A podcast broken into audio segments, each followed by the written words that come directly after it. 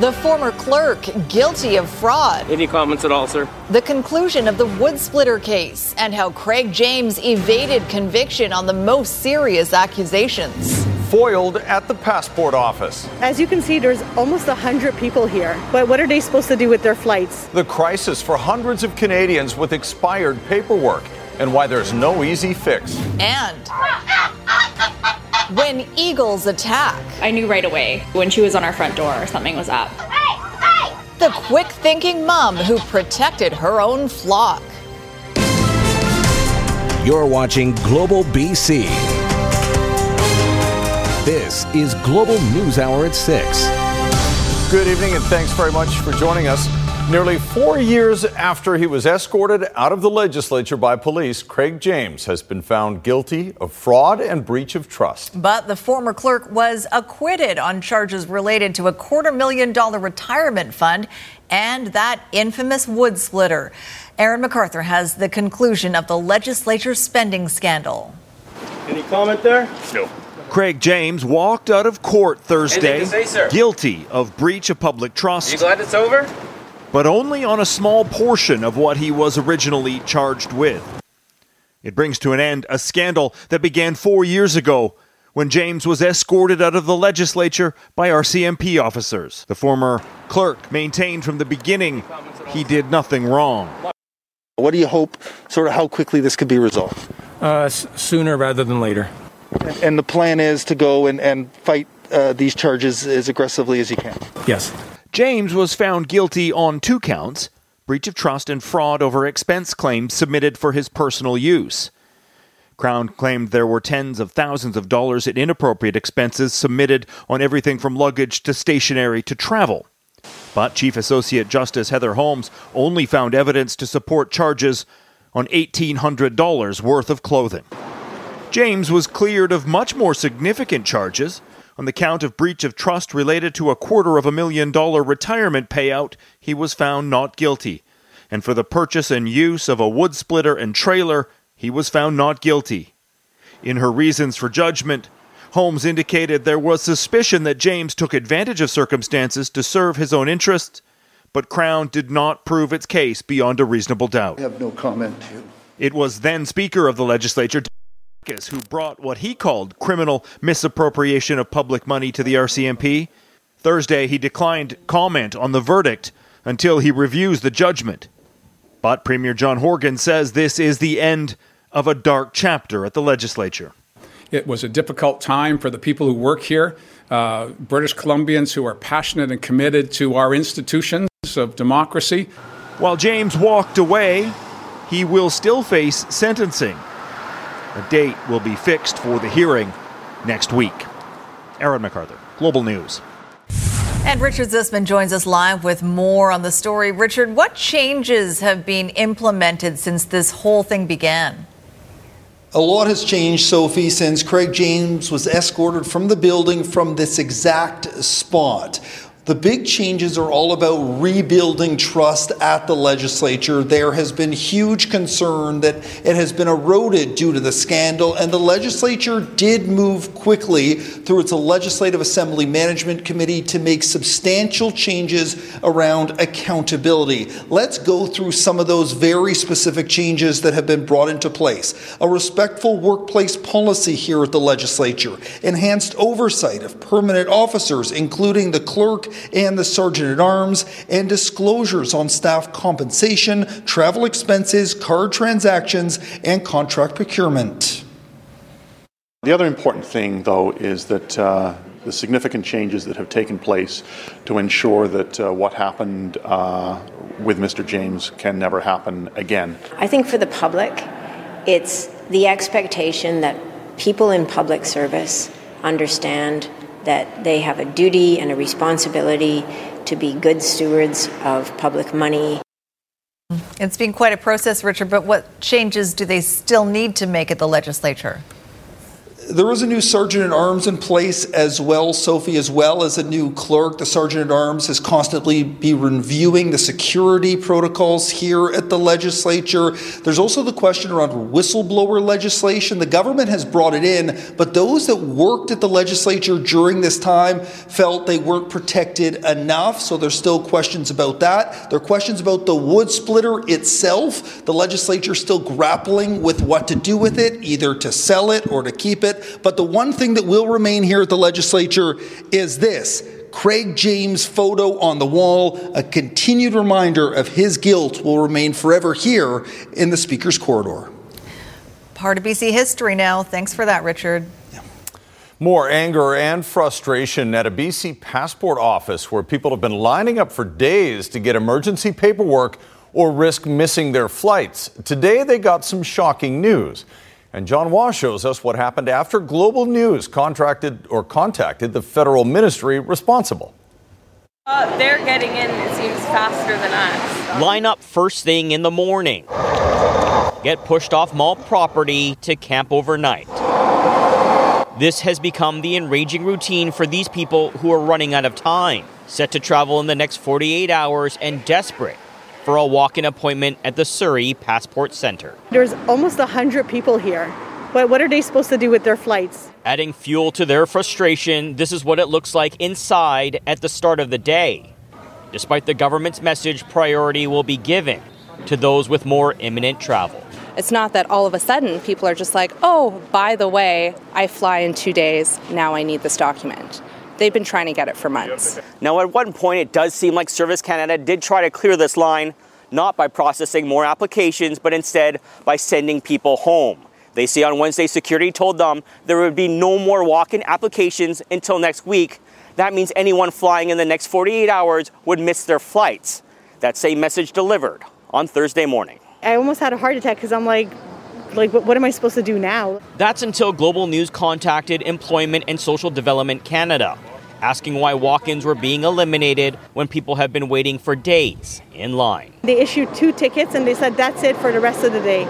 The flip flop confirmed in these videos. Said like that. So, so now what? Now they changed the, changed the plan. Or even passport office security seemed to be left confused. Yesterday said no. In the morning said no. No, I'm surprised they, they did the five.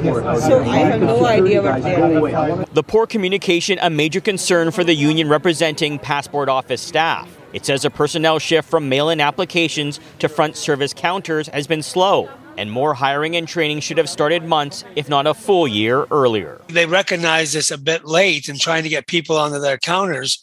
But people who entitle passports in this country, they just don't just walk off the street. At the end of the day, only two walk ins were accepted at the Surrey Passport Services office. The rest will camp out and repeat their routine, with no clear idea of whether any more walk ins will be accepted in the morning.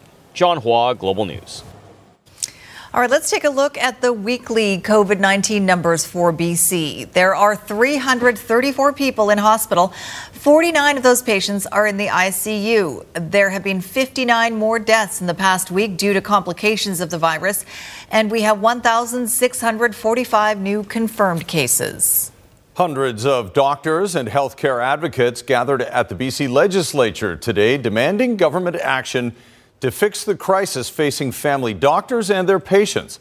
As Kylie Stanton reports, the demonstrating doctors are worried about the million British Columbians who don't have access to a family physician. What do you deserve?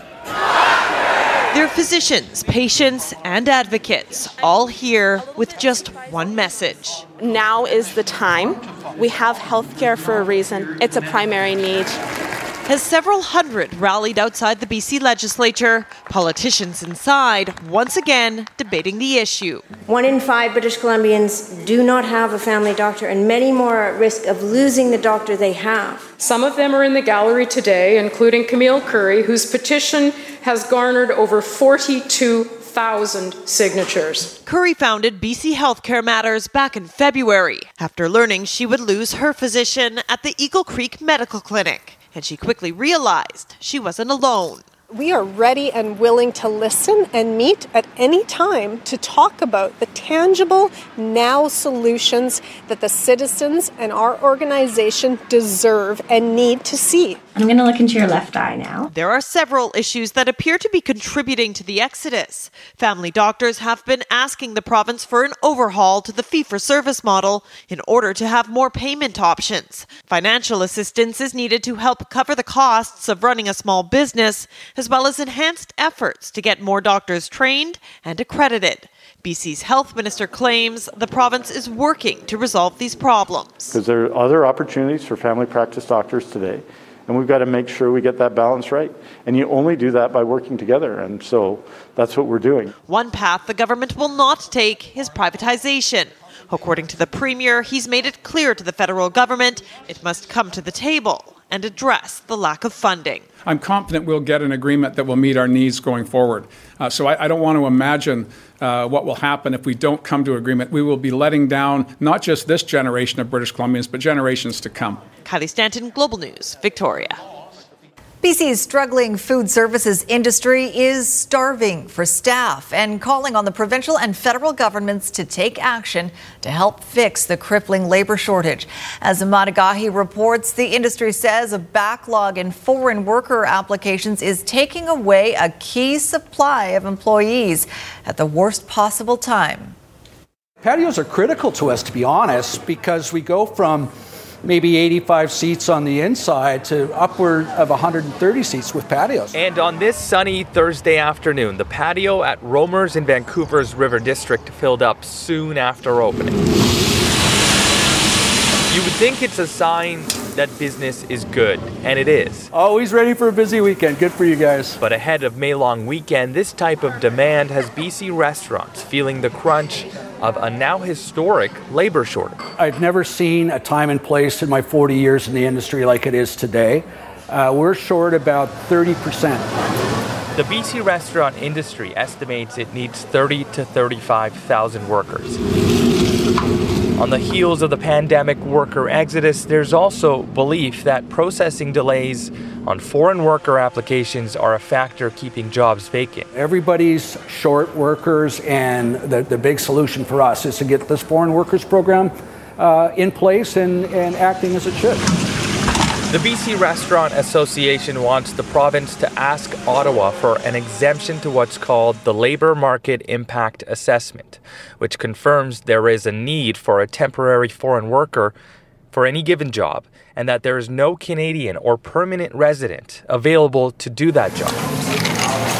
This would be temporary and could help fill the void by speeding up the process. We're pushing the feds not only to reduce the time, but we're also pushing them to give us more levers and more say in uh, what type of workers we need because we know what we need. Working all these hours sometimes drains you. It's very exhausting also. I was working seven days a week um, now I'm down to five days a week. Um, but I mean, that's what you got to do when times are tough. You got to help each other out and fill in spots when needed. Y'all ready for a big weekend, Kate? Oh, yeah, you know it. In the meantime, those already picking up the slack will continue to ask for patience, especially during the busy weekends ahead. Emad Agahi, Global News. Well, the province is getting a lot more heat for high gas prices. Wait till you see how much of the price at the pump is just for taxes. These folks are happy to show you. Next on the News Hour. Swimming for seniors. The young man pushing his physical limits for those who can't. And wait till you see what he does when he's not in the water. That's coming up. Also, a new record for the world's most expensive automobile. We'll tell you why this Mercedes Benz is so special and what it's sold for later. First, though, the Canadian Taxpayers Federation is taking aim at the sky high prices at the pump, not surprisingly, pointing the finger at taxes. Vancouverites pay the most in the country right now, and as Paul Johnson reports, the anti tax group says 75 cents of every liter you buy goes right to the government. So, here in Metro Vancouver, we have the highest rate of taxation on gasoline in all of North America. Unveiling what they call their gas tax honesty campaign.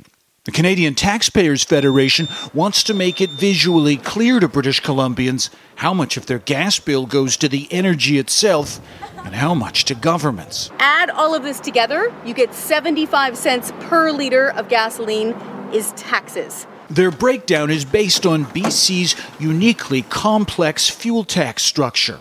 For a 10 liter fill up right now, 15 bucks is for the gas, the rest for the tax man a combination of federal taxes, transit and roads tax, carbon tax, and other levies, combined with inflation on everything else. Taxpayer advocate Chris Sims says it's resulting in this alarming state of affairs. And right now, I don't know about you folks, but we get phone calls every week at the Canadian Taxpayers Federation from people who say that they can't afford to fill up their vehicles to get to work. The taxes actually make up the most substantial uh, tax regime in North America. Veteran fuel price analyst Dan McTeague says the Taxpayers Federation numbers are essentially correct.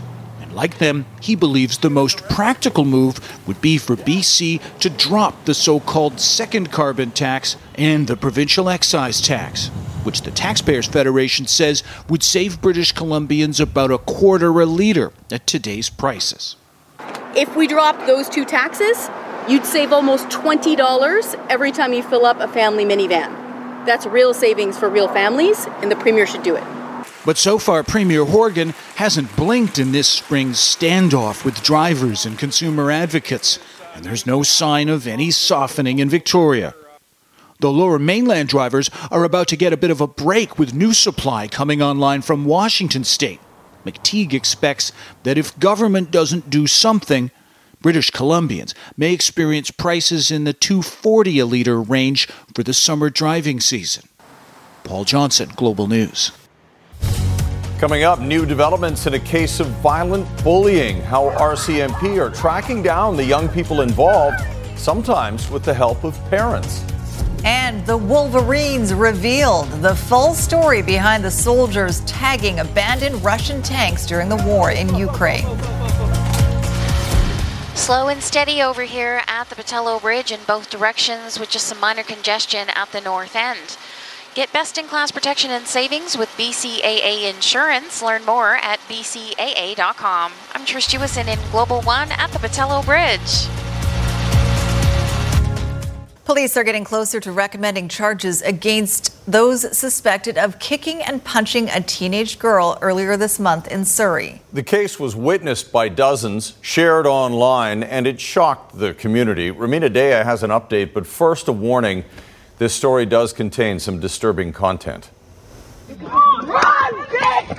The investigation into the horrifying beating of an innocent 15 year old Cloverdale girl is advancing rapidly. Surrey RCMP say investigators will be recommending charges against three young people who have been arrested and released on court ordered conditions.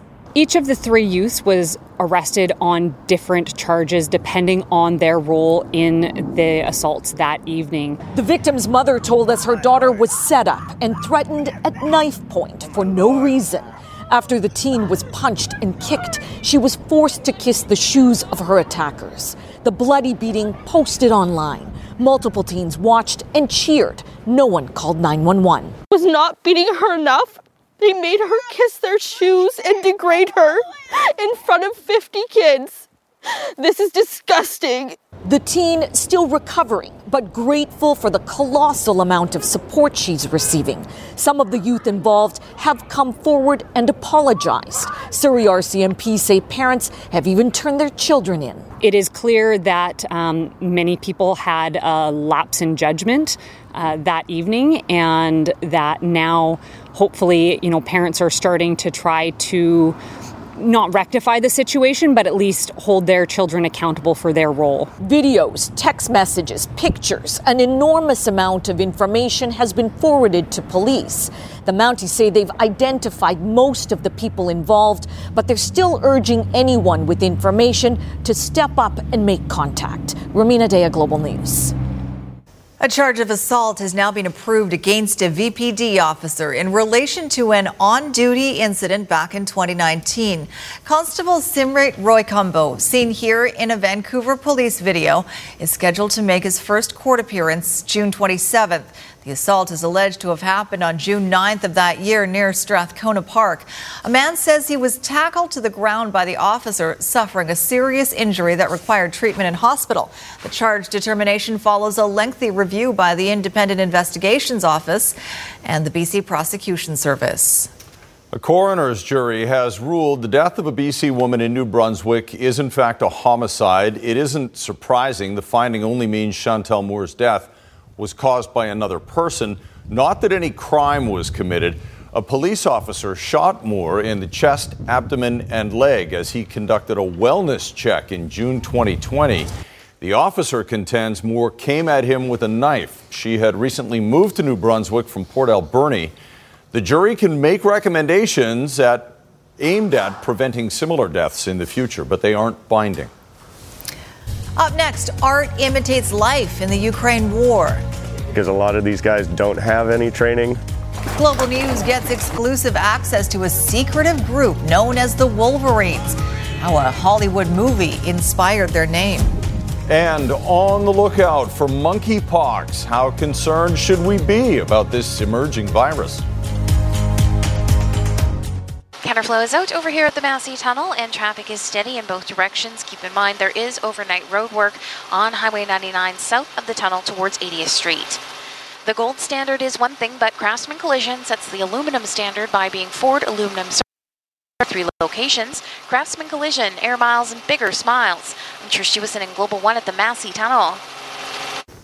Over the past couple of months, photos like this one have been appearing on social media from Ukraine showing destroyed Russian military vehicles spray painted with the word Wolverines. The peculiar calling card has sparked a flurry of speculation over who's responsible for destroying and tagging the Russian tanks. Jeff Semple reports from inside Ukraine, where he gained exclusive access to a secretive group of foreign volunteers. Last month, after Russian forces suffered a crushing defeat near Ukraine's capital, residents surveying the damage came across a peculiar sight abandoned Russian military vehicles, spray painted with the word Wolverines. The photos, shared on social media, sparked international intrigue over who was responsible.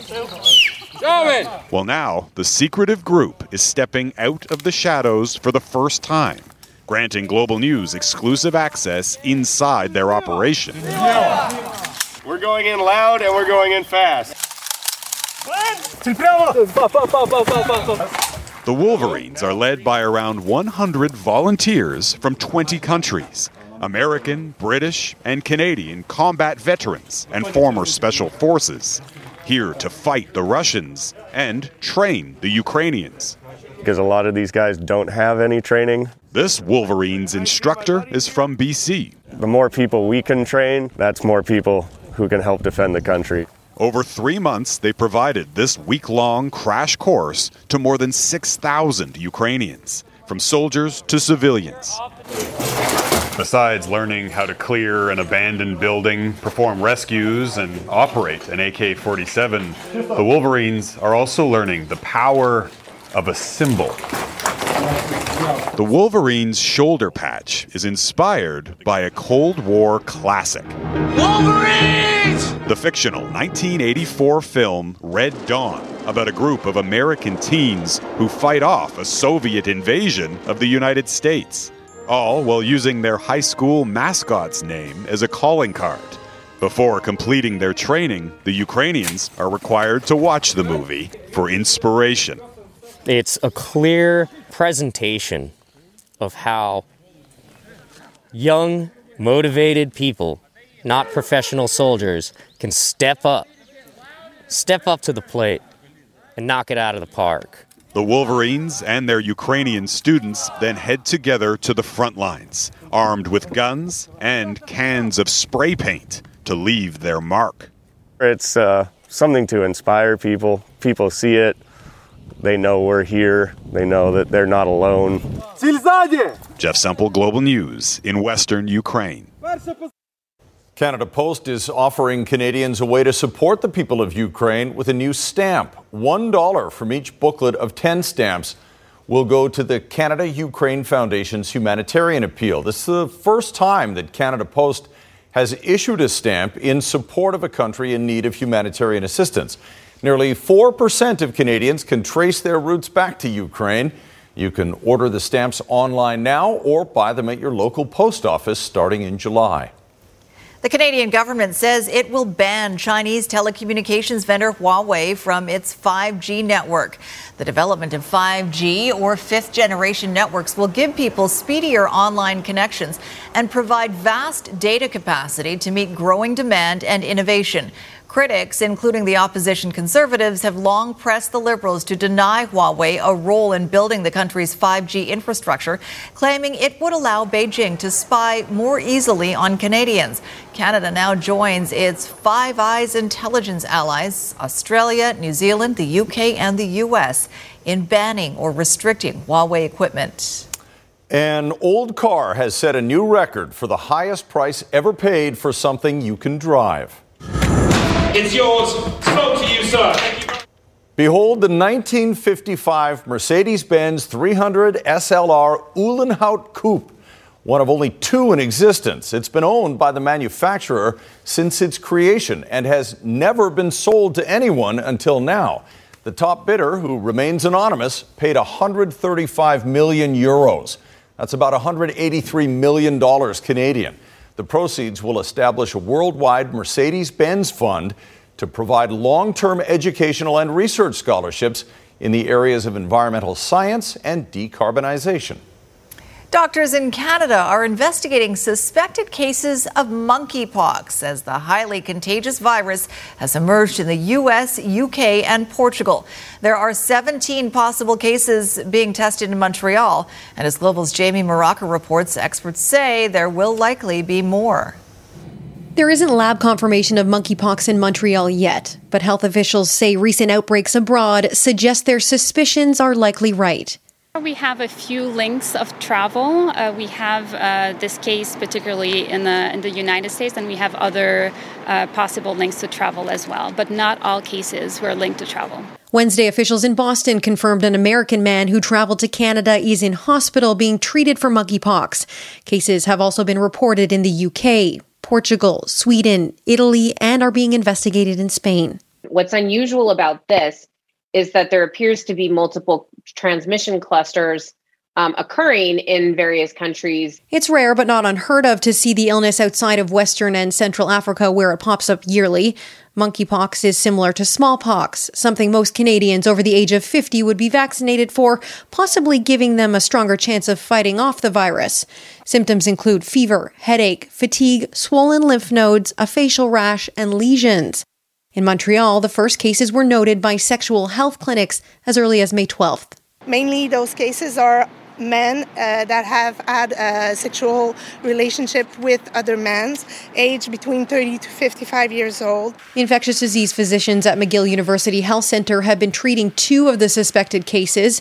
Dr. Donald Vinh says monkeypox is typically spread through close contact or aerosols, but it's not considered a sexually transmitted disease there are other things that, that that may be going on.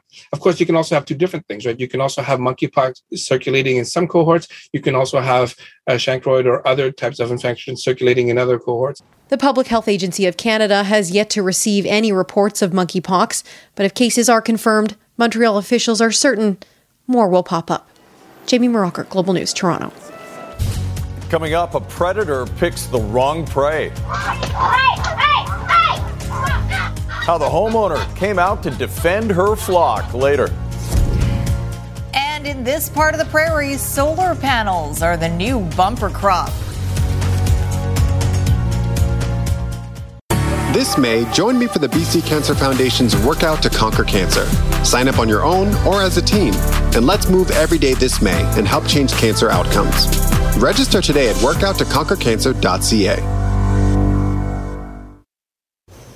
Renewable energy is becoming more common in Alberta, with the southern part of the province turning into a hotspot for solar energy. As Global's Quinn Campbell reports, the sunniest part of the country is prime real estate for many companies that are hoping to harvest green energy. As far as the eye can see, rows of solar panels stretch across these Vulcan County fields at the Travers Solar Project. When completed, this 3,330 acre site will be the largest of its kind in Canada. About 1,300,000 solar panels will be installed on the overall site. Greg Sharametta is the project director for PCL Construction Management, the company tasked with building the site. He says once designers had a plan, civil, structural, and electrical engineers made it happen. There's probably about 20 different engineering firms that were a part of the project. Uh, that are currently working on it, and I'd estimate that would be in excess of hundreds of engineers that have participated in the design and currently work with us as we kind of proceed with the construction. The massive project is being developed through a partnership with Greengate Power Corporation and Copenhagen Infrastructure Partners. Each phase of the project is a major undertaking requiring a significant amount of workers. We currently have on site approximately 750 workers in the field. We have about a 40 uh, person staff on site here that work from a management perspective. According to the Canada Energy Regulator, the prairies are leading the country in renewable energy development. Chief economist Jean-Denis Charlebois projects significant solar capacity growth in what is the sunniest part of Canada. We see that trend continue uh, in the decades to come. Um, all the reason why we see renewables uh, potentially reaching 50% of the electricity generation mix by 2050 in Alberta specifically. For a province that's been known for fossil fuels, the southern part of Alberta is seeing a shift as renewables become more of a player in energy production. It's not a matter of hydrocarbons or renewables or against one another. It's really about all forms of energy and how they can complement one another in the context where Canada is transitioning to a lower, lower carbon economy. Construction on the Travers Solar Project is set to be complete by the fall of this year. Quinn Campbell, Global News. Well, you need sunshine for that. Sounds like we're getting some yeah. around here. Yeah, we may be able to actually string together about four days with some sunshine, which we haven't seen in a very long time. So I'll have your long weekend forecast coming up in just a moment. It's very important as we get in towards our Monday and what we're anticipating even past that as well. A great shot of overlooking the lines right now on our tower cam. Temperatures are sitting at 14. We've got a northwesterly wind at 19 kilometers per hour. It's been breezy through the day today. We've had a few gusts even out of the airport up to 50 kilometers per hour hour, but it is calm as we get in towards the evening and overnight tonight. Now, the plan so far, we've got a bit more cloud cover that'll build in. We'll see that for the morning hours, may be deceiving, but it is actually going to clear. And towards the afternoon tomorrow, temperatures will start to bump up as we get up to 15. Average for this time of the year sits at 16 degrees. Here's the break that we're anticipating for most areas along the south coast, but we do have one blip in the forecast. And as we look closely towards the afternoon hours tomorrow, areas into the Fraser Valley, so eastern regions, will be looking at the chance for some showers and the risk of thunderstorms. That'll be the blip in the forecast, and much of the southern half of the province extending into the southeastern corners will also see that instability with the risk of thunderstorms. Once we get past that, it's actually a great start to our long weekend. Saturday, Sunday, Monday, all days remaining dry so far, paired with some sunshine and temperatures will be pleasant as well, even getting up to daytime highs of 18 degrees. Plenty of sunshine, the weather story across the northern half of the province. It's towards the southern half for tomorrow, so a heads up, instability, chance for some showers, and the risk of thunderstorms. Kamloops tomorrow getting up to highs of 20 degrees. We'll see that blip in the forecast for the Fraser Valley tomorrow with that range up to 17 as a daytime high. We've got that blip for tomorrow and ice clearing is on the way. And so far, leading in towards the long weekend, plenty of sunshine in the mix, dry conditions. And on Monday, hoping to see highs up to 18 degrees. Tonight, Centra Windows weather window, a great shot captured on the water, Fort Langley. And this one was taken by Cindy. So thank you so much, guys. Gorgeous. Clouds. All right. Thank you very much, Yvonne. An unlikely intervention saved the life of Frankie the goose, and the entire incident was caught on camera.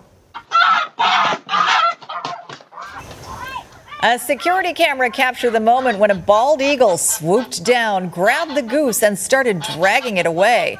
That's when Kate Oakley, who was busy breastfeeding at the time, rushed outside and scared off the bird of prey. She says the family had already lost three chickens to the hungry eagle, and she wasn't about to let it take Frankie, too.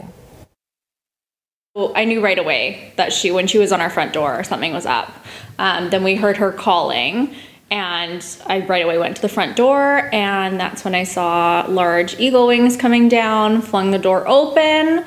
Um, it had grabbed her by the neck, but I startled it enough that it didn't get a, quite a good grip. So uh, chased up the driveway and it let go, and Frankie came running back home. Luckily, Frankie was not injured during the eagle attack and seems unfazed by the danger as she has now resumed her patrols of the family's property. A good guard goose. A good guard goose. Frankie is on the watch. Uh, okay, Squire's away today. Barry's in for him. Everybody was watching the Battle of Alberta yesterday for good reason, but there's lots of good hockey going on in BC these days. Too. Yeah, lots going on. We'll be talking about uh, Penticton Vees in a moment, and the Giants made a, a uh, historic draft pick today, but the Whitecaps are slowly turning their season around. They had a big comeback win last night versus Dallas thanks to Vanni the Motivator. But with more intensity and play more in the space because we're gonna win tonight. Andiamo, dai! Yelling at pro players seems to work. At least last night it did. Whitecaps win. We'll have highlights. Andiamo indeed. Also tonight, long-term care worker and long-distance swimmer. How this man combines his two passions to help others. Later. All right, Barry's here with some playoff hockey of the BCHL variety. Mm-hmm. Some uh, real success story here. Thanks, Sophie. The Pentic- uh, Penticton Vees not only won the BCHL championship last night with a four-game sweep of Nanaimo, but the Vees did it in record-breaking fashion. Penticton lost its first playoff game this postseason way back on March 31st, but since then they reeled off an incredible 16 straight wins. The Vees were all about the W's. It was the perfect finish to a nearly perfect playoff run for the Penticton Vees as the team hoisted the Fred Page Cup for the 13th time in the club's history. But they've never had a run quite like this. The Vees went streaking, winning 16 straight to claim the cup. Yeah, it feels unbelievable. Uh, to do it in front of our fans was obviously special. Uh, we had a great supporting cast uh, of fans that came out and traveled uh, the, all the way to Nanaimo here to support us. So that was obviously sweet to do it in front of them. And I think for us as a group, we had a lot of returning guys from last year, and uh, you know that was our goal going into the summer last year when we finished. What makes this moment so special for the Vees is how long they've had to wait just to get this opportunity. Because the pandemic cut the 2020 season short, there hasn't been a BCHL champion the last two years. It, it, means it means a lot to me. You know, playing here for two years, last year not being able to you know play for a championship, and then this year coming in and being able to up my role a little bit and, and help this team and, and winning a championship has, has meant the world to me. As Frank Jurasevich lifts that trophy high in the 16 game win streak, the Vees only gave up more than two goals in a game once and outscored their opponents 73 to 22. When you look at our goaltending, our goalie was absolutely unbelievable. Our defending was great, and uh, you know our, our, forwards could put the puck in the back of the net, and we did that consistently. It was a dominant performance and an experience that this team will never forget. This is the closest hockey team I've ever played on in my life. Uh, we're all brothers. I mean, every single guy loves each other. Um, know, these are friendships that are going to last uh, a lifetime. And, you know, whether we were going to get this bad boy or not, um, at the end of the day, we're going to be brothers for life. And uh, I'm, I'm so proud of every single one of these guys. Well, the Vancouver Giants have become the first CHL team to ever draft a female skater in the prospects draft. They used to call it the Bantam draft. The Giants used their final selection today to pick Chloe Primerano from North Vancouver. She played with the U15 boys team at the Burnaby Winter Club this past season. Female goalies have appeared in major junior games in the past, but never a skater. Maybe Chloe could be the first. World Hockey Championships from Finland, Canada, After a couple of days off, back on the ice against Kazakhstan. First period tied at two. Pretty three way pass play finished off by Adam Lowry. Canada looked a little disinterested today against Kazakhstan, who are last in the pool. Canada put the pedal down anytime it got close. Dylan Cozens was the offensive star. That's his hat trick goal. Canada wins 6 3. They're 4 0. They play the Swiss, who are also 4 0 on Saturday. Now that the CFL players' strike has been resolved, the Lions had their first official training camp workout this afternoon in Kamloops. In all, they lost four days of practice, which is significant, especially for newcomers to the Lions and the CFL.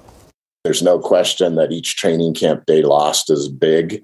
It's not like just a regular season practice, it's a whole day of, of meetings and practicing and, and uh, doing a lot of uh, learning and evaluating um, but it is what it is.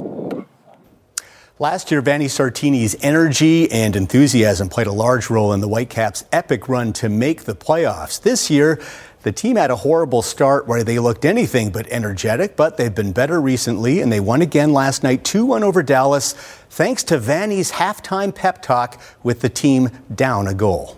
No, and we need to eat them! We need to f- kill them! Okay? It is home! We need to win! We need to show that we want to win! Be in the game, stay in the game, play well like they're doing now, but with more intensity! And play more in the space! Because we're gonna win tonight! Andiamo, dai! Forza! Just like Squire before the news hour to get us pumped up. Uh, his players got the message. Down 1 0, but then Brian White with the header up. The nice service from Christian Gutierrez. White starting to find his form after an injury riddled start. And then in the 90th, Dallas committed a foul in the box, penalty awarded, and Lucas Cavallini fires it in 2 1 Caps win. They're still last in the West, but now at least they've got three wins and two draws. They hit the road Sunday against expansion Charlotte. That's a 2 o'clock start our time. And the opening round of the PGA Championship from Southern Hills in Tulsa, Oklahoma. All eyes on Tiger, who got off to a great start. His approach shot on his first hole, the 10th is tight. He made birdie, but he also made seven bogeys. His right leg was really hurting, especially the back nine. He admitted that after the round. So a four over 74 for Tiger. He played in the same group with Rory McIlroy, and Rory's got the lead thanks to this birdie on his finishing hole, a five under 65, one shot better than Will Zalatoris and a couple of others. World number one and Masters champ Scottie Scheffler. Okay, 665 yard par five, drove it 347, and then a 308 yard three metal to 10 foot to make the eagle putt. That's the way you do it. He shot one over 71. Not a great day for the Canadians. Adam Hadwin plus three, Corey Conners plus six, and Mackenzie Hughes plus seven. Only 26 of the 156 broke par. So it's a major. It's tough. Mm, that's one of the toughest, too. All right. Thanks very much, Barry. Up next, the lengths a care worker is swimming to help BC seniors. Stay with us. Attention. Need the latest info on budgeting, personal finances, taxes, affordability, or any other money issues in this pricey province? Then get informed. Anne Drewa examines Consumer Matters on Global News. Lucas Gentina loves to swim and he loves to work with seniors. And the Vancouver Island man has found a way to combine both. Jay Durant shows us how on This Is BC. This is the man. Y'all ready to get wet? this is not the first time Lucas Gentina has got up at the crack of dawn to take a dip. But this is no easy swim. It will take him an hour and a half shore to shore on the Saanich Inlet. It's the second crossing he's made so far this year, all to raise money to help seniors at the Saanich Peninsula Hospital. Most of the residents that sometimes are bedbound, you know, or, or have it have a bit of an issue kind of leaving the room and having a, a bit of like a doom and gloom mentality. Gentina works in long term care at the hospital and does everything he can to bring a little joy to their lives. Oh, He loves the residents, and all the residents love him. dance with me. Oh, He's always talking about his 100 grandmas and grandpas and all the things he does for them, and he shows me pictures of them. They can't believe the lengths he's going to for them. They're like, what? Why? then I just say, yeah, why not? Lucas learned to swim at a young age thanks to his father, who competed at the national level in Chile. Bruno Gentina was a member of the country's modern pentathlon team. I grew up seeing his medals, So I would just grow up, like, I would just be a little kid and look at it and be like, oh, like, I have to do something now. Like, you put the bar pretty high. I think we're at the halfway point, really. So far, through two swims, he's raised close to $20,000. Money that will buy better wheelchairs to encourage the residents to get out and explore a little. Just anything that will help help our elders and help our, our seniors and give them a comfortable way of life, which they deserve. The hardest part is over, at least for now, because Gentina plans to do many more charity swims. Well done. He even has a new nickname. Barnacle Boy. Bar- yeah, Barnacle Boy. Jay Durant, Global News. Good job. If you know someone who has a great story to tell or something unique to BC, don't forget to email your ideas to Jay at thisisbc at globalnews.ca. And just before we go, we have some more baby news to pass along tonight. This time, though, it's a Global BC alumni you'll probably recognize. Yes, and it wasn't that long ago that she was here at the station. But Caitlin Herbst and her husband Kyle welcomed baby Decker early this morning. Decker decided to make his entrance just after 1 a.m. Which was around the time Caitlin used to wake up when she had the morning show.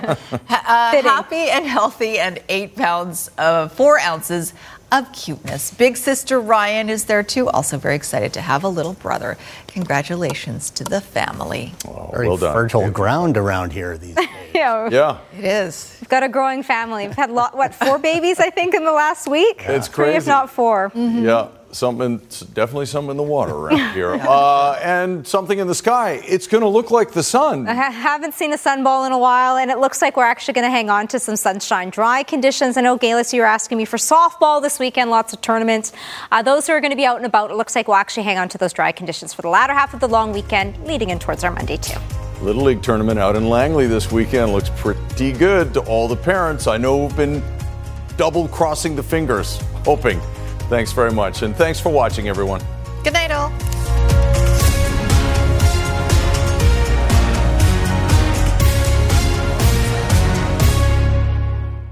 Hi, it's Shauna, and I might be a bad parent because my kids think french fries are vegetables. Hey, it's Ryan, and I might be a bad parent because I went out for wings when my wife was in the hospital after giving birth. Johnny here. I might be a bad parent because in my house, the tooth fairy gives pocket change. But we're not alone. Len emailed us and said his six year old daughter's Tarzan moment going from love seat to lazy boy by curtains made him more proud than any dance recital. And Andy left his two year old at the rink. All right, guys, I'm sure we're not alone. Like Andy's kid.